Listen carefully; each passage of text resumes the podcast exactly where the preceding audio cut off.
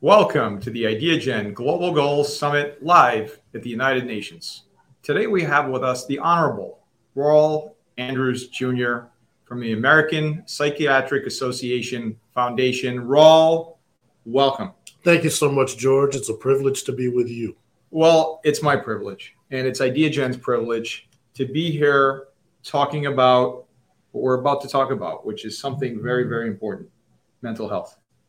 And I'd love to start by asking you, for our global audience's benefit, please share with this global audience what you're doing. What is the association foundation doing today to change the world?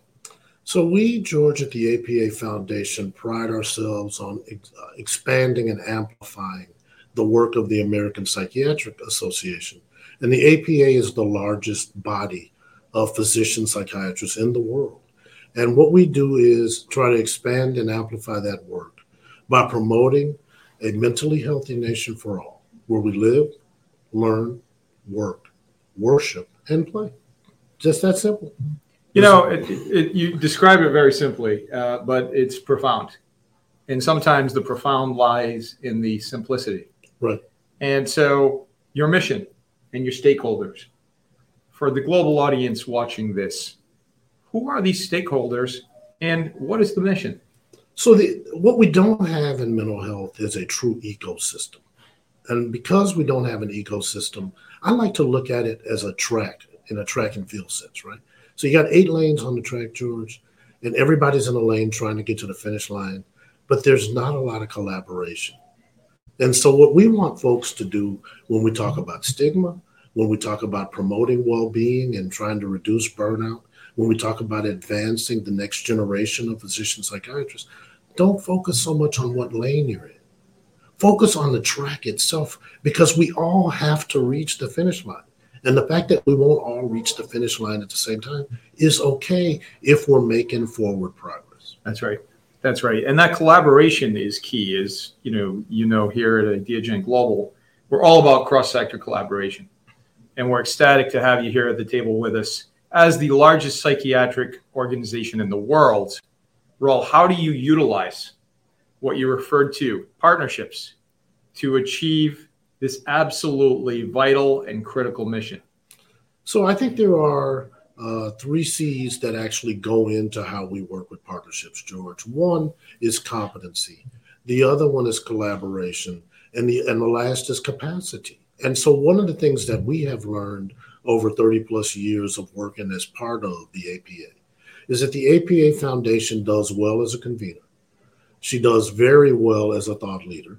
And she does great work in philanthropy, but cannot do it alone because there's just too much work to be done.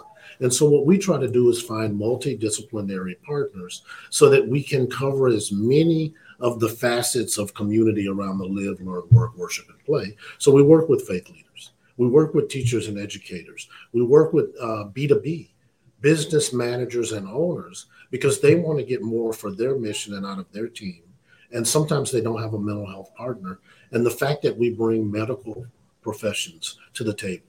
So you're not just going to WebMD trying to figure this out for yourself. We give you a true MD right. Right. who can help you work at it. So, you know, we have done well with the partnerships. Um, one of the things that we do is we host in the foundation a group called the Center for Workplace Mental Health. And the Center for Workplace Mental Health is all about the idea of getting more out of the business because the manager of people and the manager of things can better focus so that you don't have staff feeling overwhelmed and overworked because the manager gets it. And if the manager gets it, you have a happier employment contingent, and then they're going to want to do more for customers, clients, and so forth. That's right. And and I, would like to step one step back to talk about what we're doing at the United Nations, and that's the IdeaGen Global Goals Summit. The Global Goals Summit at the United Nations is all about what you just mentioned. It's taking forward the fact that in 2015, all 193 member states, as you know, came together and said, We agree. We agree on these 17 global goals. Mm-hmm. And I know that the association foundation, the association itself as well, are dedicated to helping to achieve these global goals. And so, what's exciting about this is understanding what we can do today. What can we do today to help further the APA Foundation's mission? How, how do we do that? Well, I think we just have to start opening up to the notion that there is no health without mental health.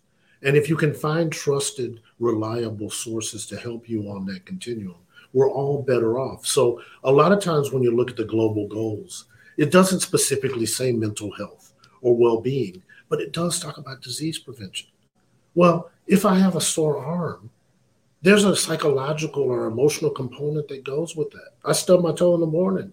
There's going to be a psychological and emotional component. We got to deal with the, the whole person, not just a person in isolation, neck bone connected to the funny bone, that kind of thing, right? You got to put the whole person together.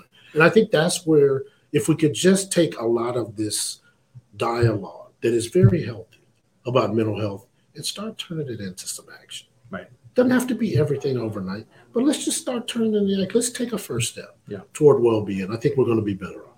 Absolutely. And and we couldn't agree with you more. And and we did talk about the global goals. And I think that along with that, all of the goals, like the person, mm-hmm.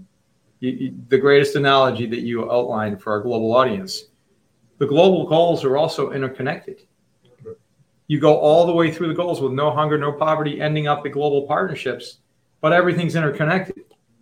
And why does it end with number 17? Why did all 193 member states say, yes, we agree to these goals, including the United States of America? Because global partnerships is the glue, is the glue that the United Nations and all these member states recognized was critical to helping to achieve the other 16 goals and that you just mentioned is so critical. Well, and one of the things that the United Nations has done, and, and we were uh, last spring uh, when we had the uh, very difficult situation in Ukraine, our members came to the foundation from ground up and said, we have to do something to help because no matter how the situation in Ukraine ends, we're talking about multi generational trauma, no matter how it ends. And that's true with every uh, human or natural disaster right? And so, you know, the fact that we were able to step up and provide some initial support, and we want to continue that. But you know, being able to be a part of the IdeaGen community and the family gives us that much more reach because we know that our values are aligned about uh, people, person, program, uh, and uh, taking those opportunities, melding them together, but allowing the expertise to lead, right? So it's not the loudest talker, it's not the biggest uh, partner.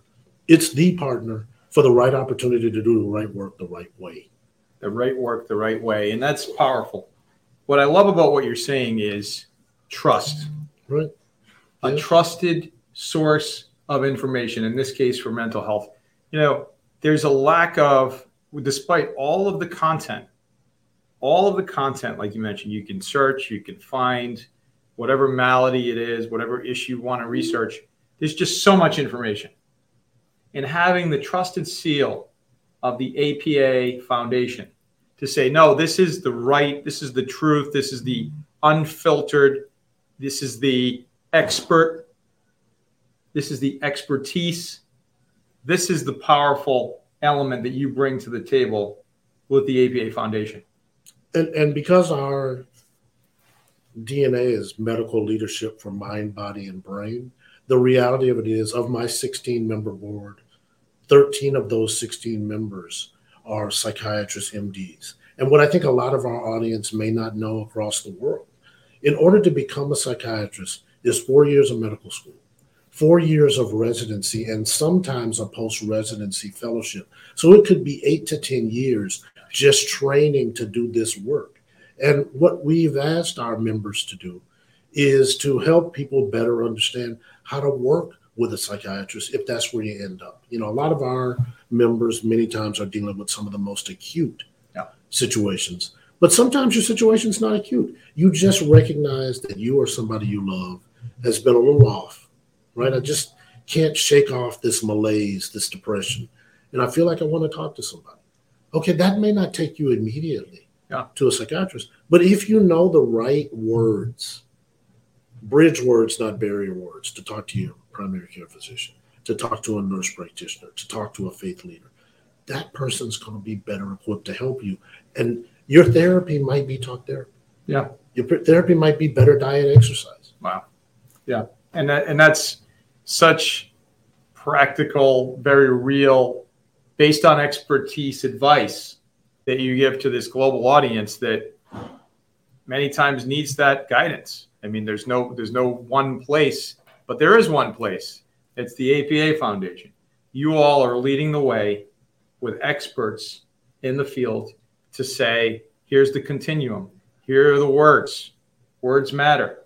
We know words matter, but how do you how do you articulate to your faith leader, primary care physician, whatever it is, if if you are having a down moment? or if you know someone that is. Is that your point? That is the point. And one yeah. of the things we've created, George, for just the reason you described, is what we call the NTA framework. And I can give you more information about that. But if people just go on Google or whatever their favorite search engine and press in Notice Talk Act, it's going to pull up our YouTube video on Notice Talk Act. And what Notice Talk Act is all about is notice when behavior is out of the ordinary come up with those bridge words to talk about it. So George sees Rawle, and Rawle just doesn't seem himself. One day, okay, fine. A week, maybe, but two or three weeks or months, and Rawle's just just done something's off. But it, you know how Rawle is kind of private. If I approach him, he's going to be sure res- respond. So talk gives you a way to bridge me, so we can have a conversation about what might be going on. I may not tell you it, right? And then the act, right? Because a lot of times we get stuck everybody notices, nobody does. Yeah, yeah, and and and that that's profound, and that's why this interview is profound. And I'd like to shift to a very important component of this interview, which is leadership.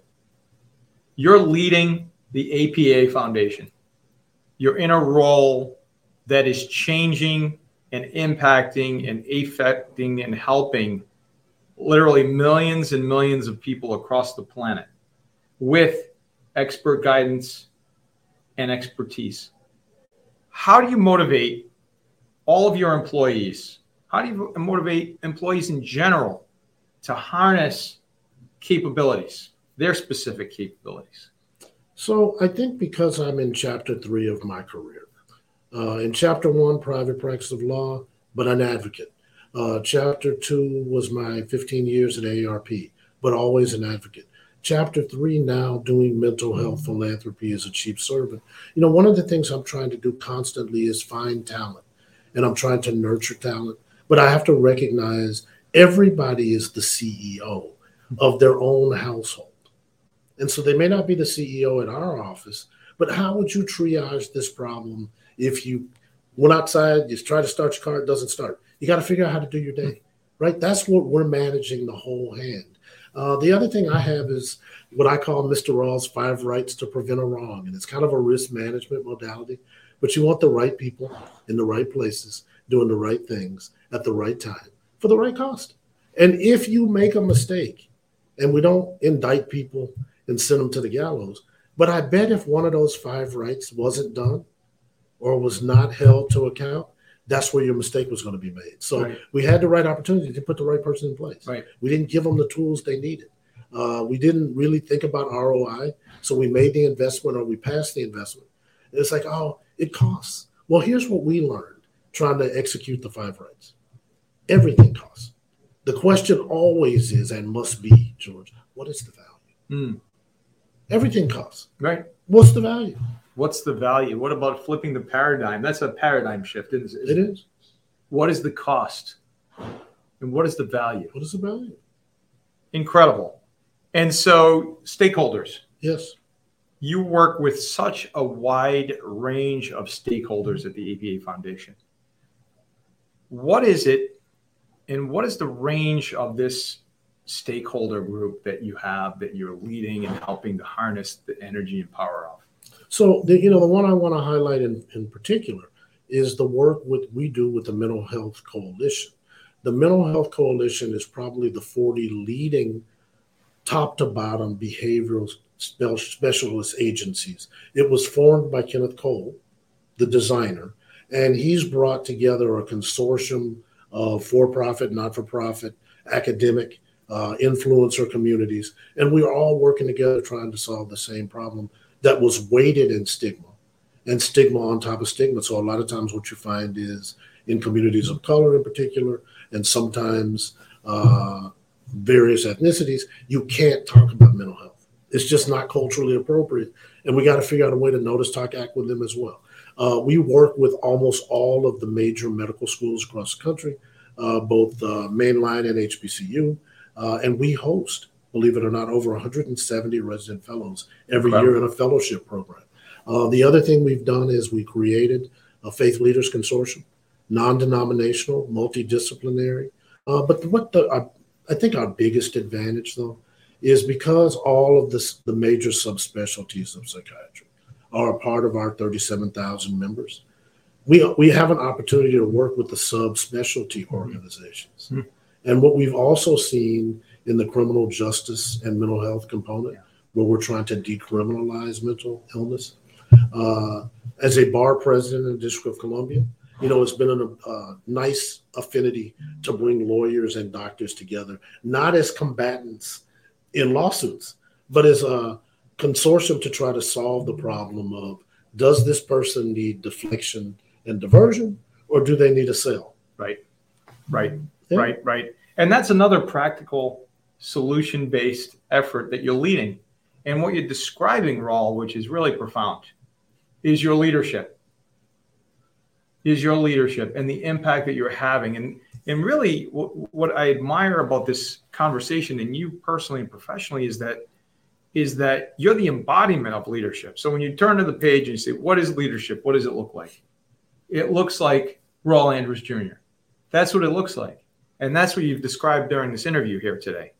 And I'd like to shift a bit to talk about one specific initiative what is that? And I know there are so many.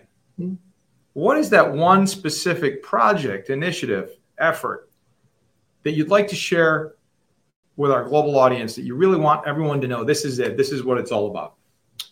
It is our goal to make mental health and well being mainstream, just like any other non communicable uh, disease.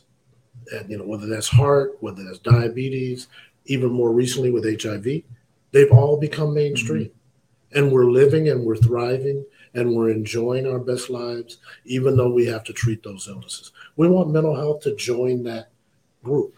And so we're going to launch what we call the First Step campaign in January of 2023. And the First Step campaign, we're not waiting for somebody to come save us. We're putting the first $2 million in ourselves to launch this campaign. It's got three phases to it.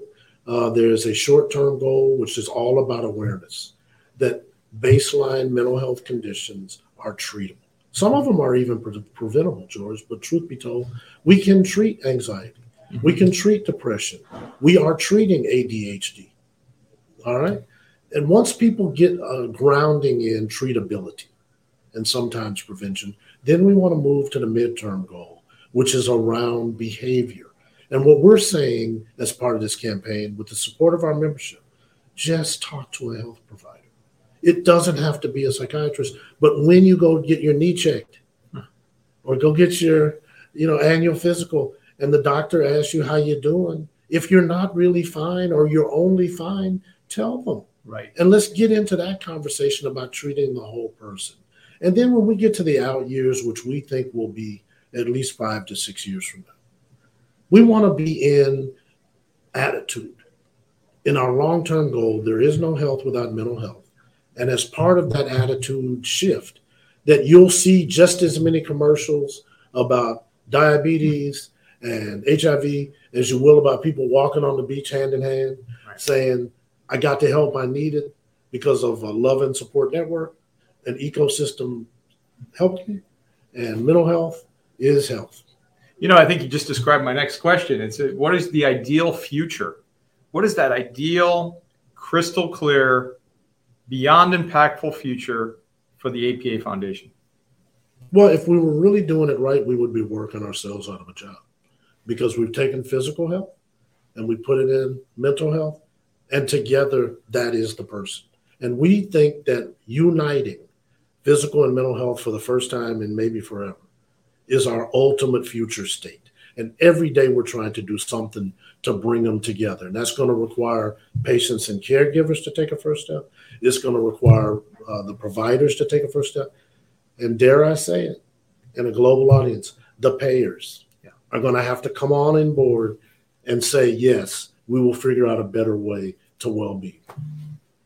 Rawle Andrews Jr., what is your global call to action for those watching? In order to take the first step, you got to get to know us, and we need an opportunity to get to know you. And so I would encourage folks to go to our website, uh, apafdn.org, or go on YouTube and check out that Notice Talk Act video. Either way, you're going to be able to find us. And if one thing resonates with you and you just want more information, then come find us. And if you can't come find us, come to our good friends like George, and George will come find us. And you don't know me, but you know George. And now George and I are working together. Together is the only way we're going to get it done. Rawle Andrews Jr., Executive Director, APA Foundation, changing the world. My friend, you are leadership defined. Thank you very much. Thank you.